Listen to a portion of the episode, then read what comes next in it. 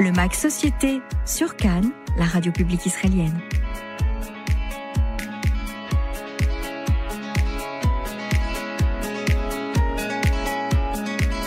De 2 millions et demi de pauvres en Israël. C'est l'ONG La Tête qui tire la sonnette d'alarme avec la publication ce matin du rapport alternatif sur la pauvreté. Un rapport qui est publié quelques jours seulement après euh, celui rendu par le Bitoire Leumi au ministre des Affaires sociales. Et selon La Tête, les chiffres sont alarmants. Cette ONG comptabilise 700 000 personnes de plus vivant sous le seuil de pauvreté que les données officielles. Et parmi eux, euh, parmi cette population vivant sous le seuil de pauvreté, eh bien, plus d'un million d'enfants. Pour expliquer euh, ce rapport, je suis en ligne avec euh, Gilles Darmon, fondateur et actuel euh, président du conseil d'administration de La Tête. Bonsoir, merci d'être en ligne avec nous, Gilles. Mm, bonsoir. Alors tout d'abord, Gilles, quelles sont les grandes différences de méthode entre le rapport du Bitoire Léoumi et celui que vous avez publié aujourd'hui et comment expliquer bien ces écarts de données? D'abord, il faut comprendre que le Bitoire Léomi produit euh, cette, euh, leur étude sur la pauvreté euh, essentiellement pour des raisons de comparaison. Mhm. C'est l'entrée dans l'OCDE qui a fait que Israël s'est mis à définir un indice normatif de, de pauvreté qui est mhm. celui utilisé dans l'ensemble des pays de l'OCDE.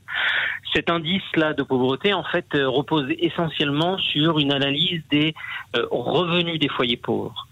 L'approche de la tête est différente. Nous avons choisi de d'analyser la situation de la pauvreté des foyers, non pas donc en fonction de leurs revenus, mais en fonction de leurs dépenses et de, en fonction de leur sensation de manque. Nous avons mmh. défini un certain nombre de critères, cinq, euh, entre autres euh, sur euh, le logement, la santé, l'éducation, la cherté de la vie. nous avons défini donc ces cinq critères-là sur lesquels nous, nous analysons un les dépenses, de le ressenti des, euh, des euh, populations interrogées.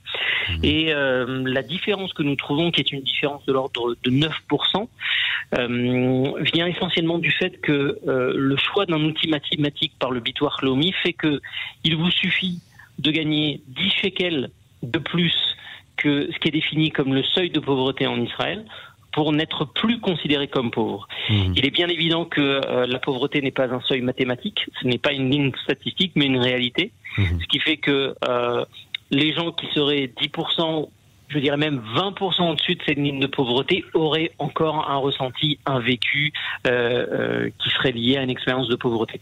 Mmh. Donc c'est en ça que euh, s'illustrent les différences entre les chiffres de la tête du rapport alternatif que nous publions pour la 15e année mhm. et les chiffres du Bitoire Mais quand vous parlez euh, à Monsieur Daniel Gottrim, qui est euh, en charge des études au sein du Bitoire Lomi.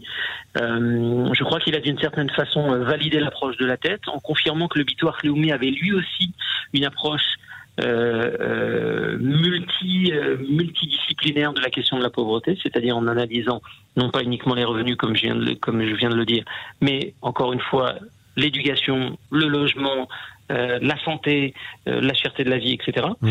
euh, de façon à avoir une, une, approche plus globale et plus exhaustive du, du phénomène de pauvreté en Israël, mmh. avec des, des, chiffres bien évidemment plus importants que ceux du seuil mathématique utilisé aujourd'hui. Ah. Donc tous ces chiffres convergent. Mhm. Je crois que le, le plus important n'est pas véritablement euh, s'il y a euh, 2 millions et demi de pauvres en Israël selon les chiffres de la tête ou euh, 1 million 800 000 euh, depuis d'après les chiffres du Bitoire Lomi, mais de dire que il y a en Israël un phénomène de pauvreté d'une ampleur inégalée qui fait d'Israël un des pays les plus pauvres, si ce n'est le pays le plus pauvre de l'OCDE, et que euh, une, c'est un élément qui est inacceptable aujourd'hui dans l'Israël de 2017. Bien sûr, on reparlera, euh, on reparlera, euh, Gilles Darmon, évidemment, de, vos de votre activité en tant que la tête euh, de, de, lobbying, on va dire, pour que le gouvernement bien prenne conscience de ce rôle-là. Mais avant cela, je voudrais donc vous poser une autre question, parce que vous, non seulement vous publiez donc ce rapport alternatif chaque année, mais également vous êtes sur le terrain. Euh, est-ce qu'il existe un profil type de la personne vivant sous le seuil de pauvreté en Israël ou c'est très large c'est à l'image de la société israélienne, il n'y a pas de profil type.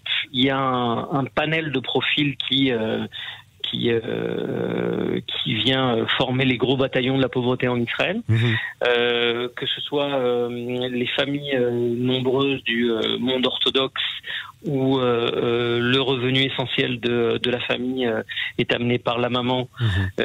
alors que le, le, père de famille ne travaille pas et a mhm. décidé de, de, de, dédier sa vie à l'étude, que ce soit dans les familles du, du secteur arabe israélien où là on a une problématique d'employabilité des femmes. Mhm. la plupart du temps, les femmes de la communauté arabe restent au foyer et ne travaillent pas. Donc la famille repose sur une seule, une seule entrée, qui est celle du père. Que ce soit les familles monoparentales dans, je dirais, le, euh, la communauté laïque israélienne, qui est un phénomène qui s'étend de plus en plus, où euh, on a un foyer où euh, le père a abandonné le foyer et la mère se retrouve à élever les enfants seuls, souvent deux, souvent, souvent trois enfants, mhm. ou que ce soit les problématiques plus classiques, que sont les personnes âgées qui bénéficient du, uniquement du minimum vieillesse ou d'allocation d'infirmité, mhm. et qui ne suffit bien évidemment pas à avoir une vie décente, mhm. ou encore les Zolim Khadashim, que ce soit euh, les Zolim Khadashim euh, en provenance de l'ex-URSS ou, euh, d'Éthiopie, où là aussi on a des problématiques particulières. Mhm. Je dirais que la, la, radiographie de la pauvreté en Israël est un peu le reflet des failles de la société israélienne. Mhm. c'est en ça qu'elle est, qu'elle est mosaïque et qu'il n'y a pas en fait un profil type de pauvre en Israël. Mhm. Alors, euh, vous l'avez mentionné, c'est la 15e année euh, que la tête euh, publie ce rapport, donc vous avez l'occasion d'avoir une, vue d'ensemble sur le, long terme. observez-vous une amélioration du niveau de vie ou au contraire une recrudescence de la pauvreté? Je crois que ces dernières années, on est arrivé à une espèce de plateau. Mhm. Euh, il y a des fluctuations euh, vers le haut et vers le bas en fonction des années, mais elles sont moins importantes que ce qu'on a pu connaître euh, dans la première décennie des, années 2000. Mhm.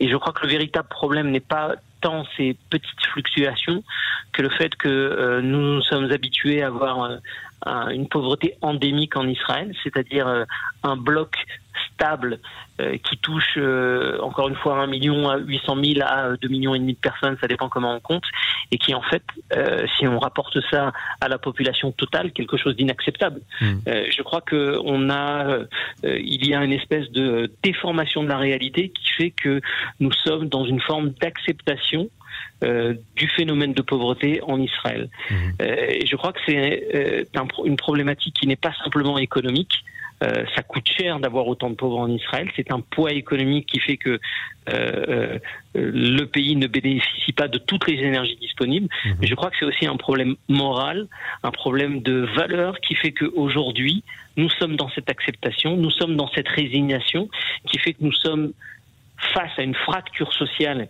qui est encore une fois la plus importante au sein de l'OCDE et qui est bien loin du projet sioniste, le projet sioniste qui avait pour idéal de euh, créer une société qui soit juste socialement, mhm. qui soit euh, unifiée. Et nous sommes, euh, en plus d'être une des sociétés les plus pauvres de l'OCDE, nous sommes également une des sociétés les plus inégales de l'OCDE. Je crois que c'est un, un titre honorifique dont on se serait bien, passé. Il est grand temps que le gouvernement et que les entités dans ce pays qui ont les outils pour répondre à, ce phénomène de pauvreté assument leurs responsabilités. Et je crois qu'il y a quelque chose je dirais, d'indécent aujourd'hui quand euh, euh, on parle d'un excédent budgétaire de l'ordre de 20 milliards de shekels et que euh, aujourd'hui il n'y a par exemple aucune allocation, allocation budgétaire de l'État sur des sujets comme l'insécurité alimentaire, qu'il n'y a aucun objectif chiffré de l'État de réduction de la pauvreté à des niveaux euh, euh, compatibles avec ce qu'on trouve dans l'OCDE et qui seraient compatibles avec euh, ce qu'il y aurait en France, en Angleterre ou, ailleurs.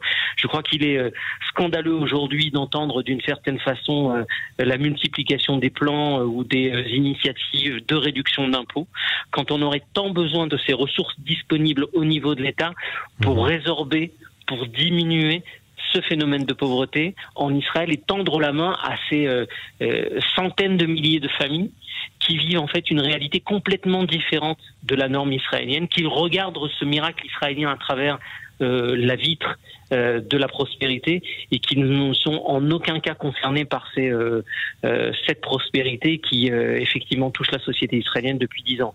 Alors qu'est-ce qu'on veut faire avec cette prospérité? Est-ce qu'on veut la partager?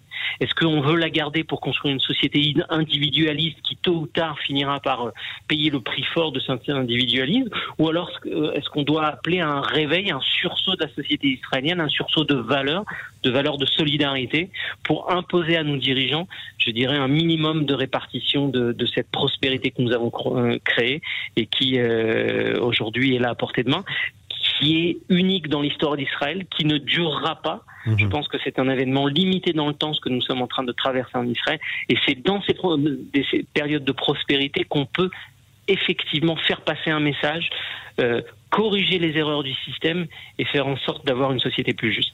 Alors Gilles Darmon, pour les, pour les auditeurs qui souhaiteraient eh bien, euh, contribuer, peut-être euh, faire des dons, se porter volontaire, comment est-ce qu'on peut vous, vous joindre Comment est-ce qu'on peut joindre l'association La Tête? Bah, la tête aujourd'hui est sans doute une des organisations qui dispose du réseau de volontaires le plus euh, étendu en Israël. C'est plus de 16 000 volontaires qui chaque mmh. année viennent nous aider à réaliser notre mission. C'est très simple. Il suffit de monter, monter sur le site internet de l'organisation. Mmh. C'est la tête, l a t e. Je crois qu'une version en français devrait être disponible euh, si ce n'est pas déjà le cas euh, très très prochainement. En tout cas, la version euh, euh, en hébreu existe, elle est opérationnelle et elle permet de s'inscrire tant en tant que volontaire que en tant que donateur. Voilà, l'appel est passé et évidemment toutes les bonnes volontés sont bonnes à prendre. Merci beaucoup Gilles Darmon. Je rappelle que vous êtes le fondateur et l'actuel président du conseil d'administration de La Tête. Merci beaucoup, bonne soirée. Merci à vous. Au revoir. Au revoir. C'était Gilles Darmon au micro de David.